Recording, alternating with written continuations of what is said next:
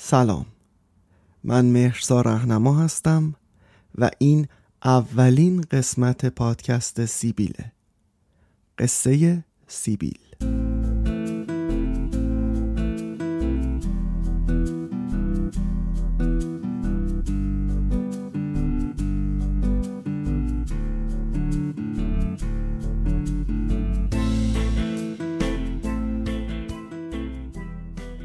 من پنج سال سلمونی نرفتم. موهام تا کمرم می‌رسید و نگهداریش واقعا کار سختی بود. ولی با خودم عهد کرده بودم که تا چهل سالگی موهامو کوتاه نکنم. این داستان موی بلند منم دو تا دلیل عمده داشت. مقصر اول اندی بود.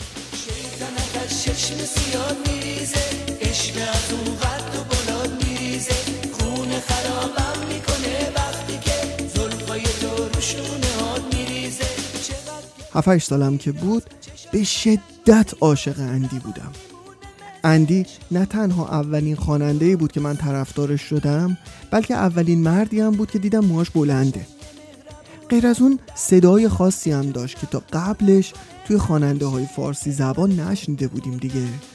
یه حالت عجیب و غریبی داشت ریتمش متفاوت بود و موسیقی که ارائه می کرد اساسا متفاوت بود و به دل من بچه 7 ساله این آقا با این اسم عجیب و با این موهای بلند به شدت میشست.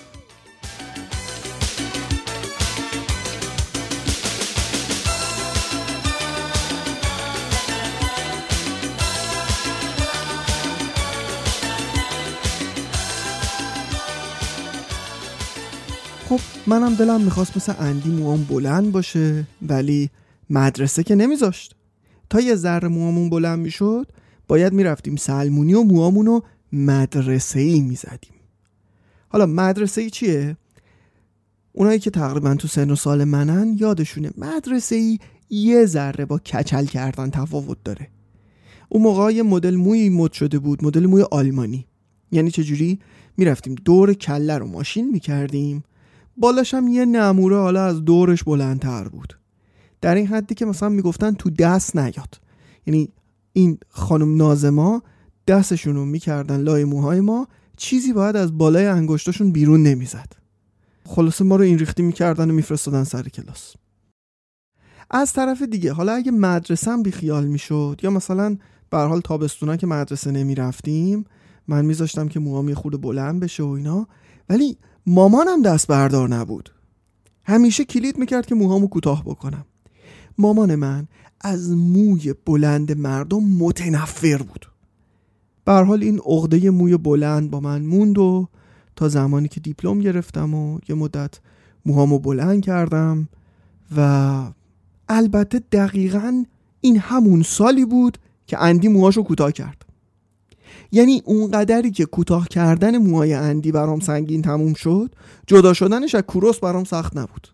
اصلا من نمی‌دونم چرا یادم موهاشو کوتاه کرد حالا اینو تو پرانتز بگم سالها گذشت و من یه روزی یه جای اندی رو دیدم و شروع کردیم با هم دیگه صحبت کردن و بهش گفتم چقدر من طرفدارش بودم از بچگی و چقدر موزیکش برام جذاب بوده همیشه و بهش گفتم که چرا موهاتو کوتاه کردی؟ اصلا تمام اون اندی بودن برای من تموم شد انگار وقتی موهاشو کوتاه کرد.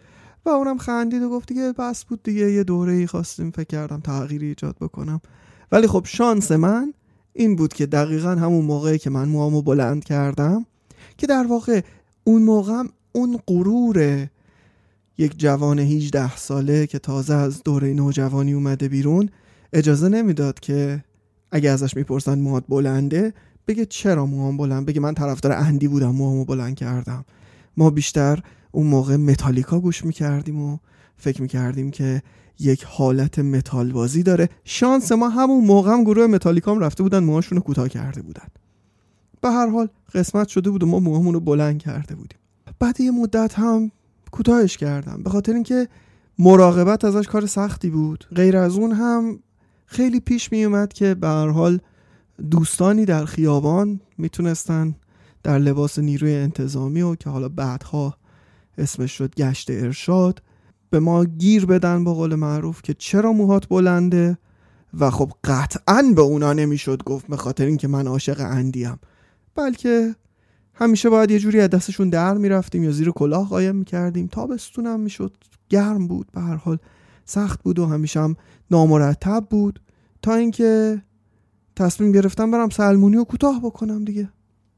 خلاصه همینطوری موهای من کوتاه بود تا اینکه داستان مهاجرت من به لندن اتفاق افتاد.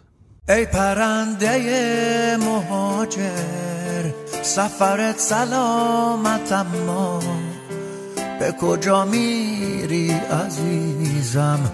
قفس تموم دنیا. روی شاخه های دوری. چه خوشی دار صبوری. وقتی خورشیدی نباشه تا همیشه سوت و کوری. سلمونی رفتن تو لندن چند تا مشکل عمده داشت. مهمترین اشکالش این بود که کسی که بتونه مو رو خوب کوتاه کنه و آدم و شبیه مرغ کرچ نکنه دستمزدش خیلی زیاد بود و من پولش رو نداشتم. دومین اشکالش این بود که من زبانم ضعیف بود. ولی معمولا آقایان سلمانی ارزان قیمت زبانشون ضعیفتر بود. و اینکه یه آدمی که زبانش ضعیفه به یه آدمی که زبانش ضعیفتره حالی بکنه که چی کار کنه تقریبا ناممکنه.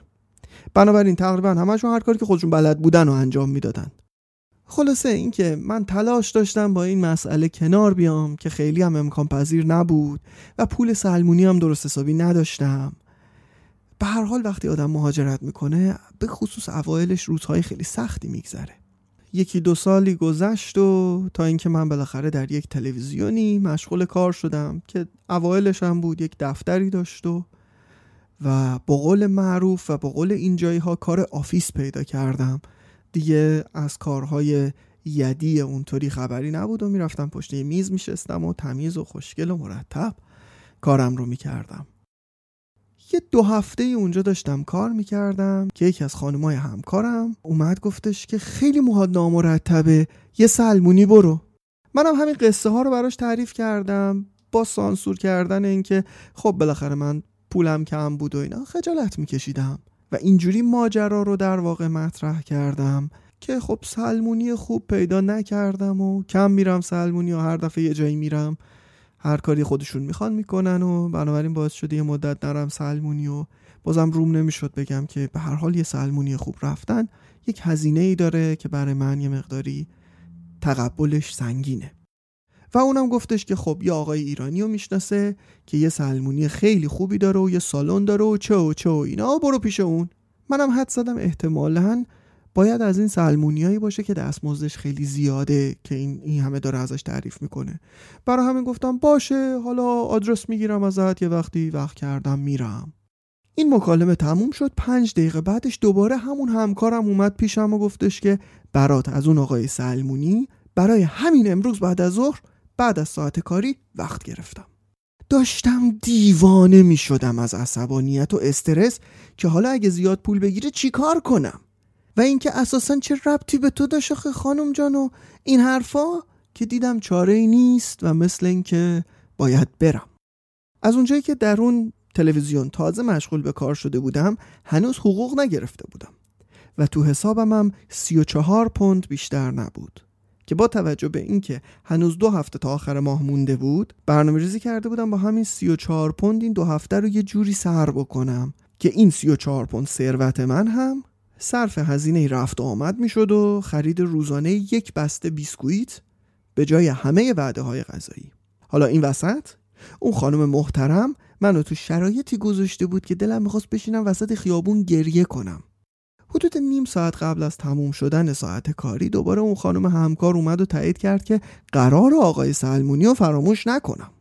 تو دلم گفتم نه نگران نباش. این فلاکتی که تو من توش انداختی رو معلومه که فراموش نمی کنم به هر حال بعد از ظهر اون روز و با پیگیری های مسئولانه همکار محترم سر از سالن آرایش و زیبایی آقای پیمان در آوردم آقا پیمان مردی حدوداً 55 ساله بود که مدیریت اون سالن رو داشت و شش هفت نفرم دختر زیبارو براش کار می‌کردن.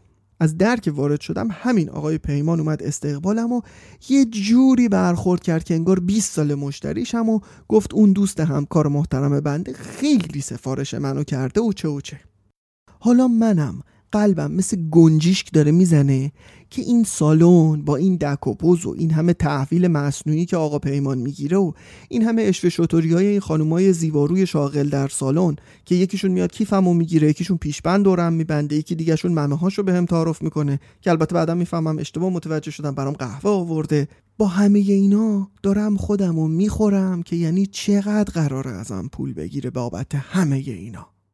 به هر حال آقا پیمان مشغول کار شد و بعد از یک ساعت حرکات نمایشی با قیچی از کله من یک مکعب ساخت که واقعا اگر همت می‌کردم و هفت دور به گرد سر خودم میچرخیدم حاجی می‌شدم. یعنی یک مکعبی از کله من ساخته بود که وقتی تو خیابون را می‌رفتم مسلمونای لندن می‌تونستن به سمتم نماز بخونن. از طرف دیگه از ترس اینکه مبادا یه چیزی بگم و باعث بشه حق و زحمش بیشتر بشه بی خیال این میشم که بهش بگم داداش گند زدی رو سرم که. در نهایت آقا پیمان برای این قبله ای که از سرم ساخت 20 پوند ازم گرفت. و من از یه طرف خوشحال بودم که حداقل 20 پوند داشتم و شرمنده نشدم. و از طرف دیگه ناراحت بودم که برای این مکعبی که رو سرم ساخته 20 پوندم پول دادم. و 20 پوند یعنی پول غذای من همون یک وعده بیسکویت در روز تا آخر ماه. اینکه تا آخر اون ماه چه کشیدم خودش حدیثی دیگر است. اما انقدر این 20 پوند نقره داغم کرد که تصمیم گرفتم یه مدتی سلمونی نرم تا مثلا این ضرر رو جبران کرده باشم. تصمیمی که پنج سال طول کشید و موهای من رو تا کمرم رسوند. اما راستش این ماجرا اصلا مربوط به موهای من نیست بلکه مربوط به سیبیلمه. در طول این پنج سالی که من موهام بلند بود پدرم فوت کرد. پدر من همیشه سیبیل داشت. در این حدی که من هیچ خاطره ای از پدرم بدون سیبیل روی صورتش و هیچ عکسی از پدرم بدون سیبیل ندیدم. حتی یادم اولین باری که یک نمایشی رو بازی کردم زمانی که قبل از مدرسه سه ماه من آمادگی رفتم که اون خودش یه قصه دیگه است. شاید توی یه اپیزود دیگه قصه اون رو گفتم ولی ما یک نمایشی بازی کردیم. قصه همون کبوتر توقی که یک قوزه پنبه پیدا می‌کنه می‌بره میده جولا براش نخ می‌کنه بعد می‌بره میده شهرباف براش پارچه میبافه بعد میده به خیاط براش قبا میبافه و قبا رو تنش می‌کنه و میشه توقی. اولش به من گفتن نقش جولا رو بازی کن. منم گفتم باش. و مثل اینکه خوب بازی کردم یه روز به من گفتم بیا نقش این کبوتر توقی رو بازی کن. گفتم نه. گفتن چرا؟ گفتم نه من می‌خوام جولا باشم. گفتن حالا یه روز امتحانی بیا این کبوتره باش. ببینیم چجوریه منم امتحانی این کارو کردم و اونا هم خیلی معتقد بودن که خیلی خوب بازی کردم. بعد اومدن با هم صحبت کردن که آقا بیا اینو بازی کن خیلی خوب بازی می‌کنی.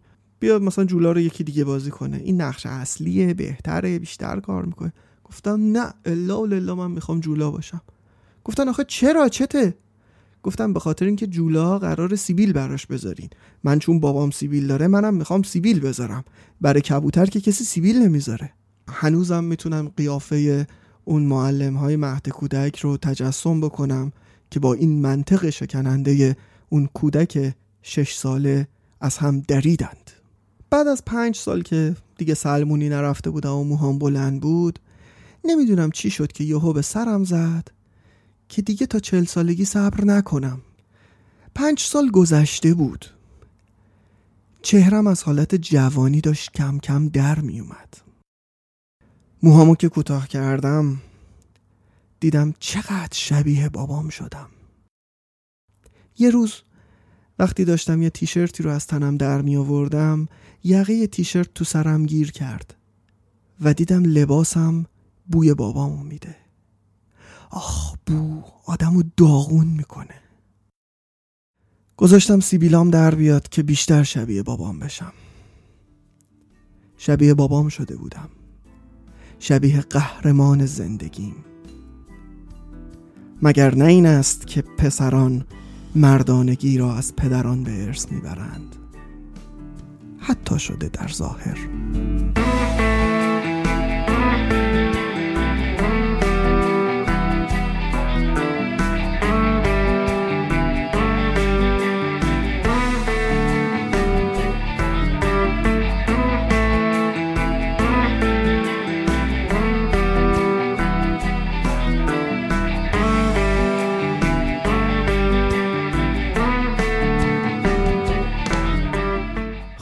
سپاسگزارم که وقت گذاشتید و اولین قصه پادکست سیبیل رو گوش کردید.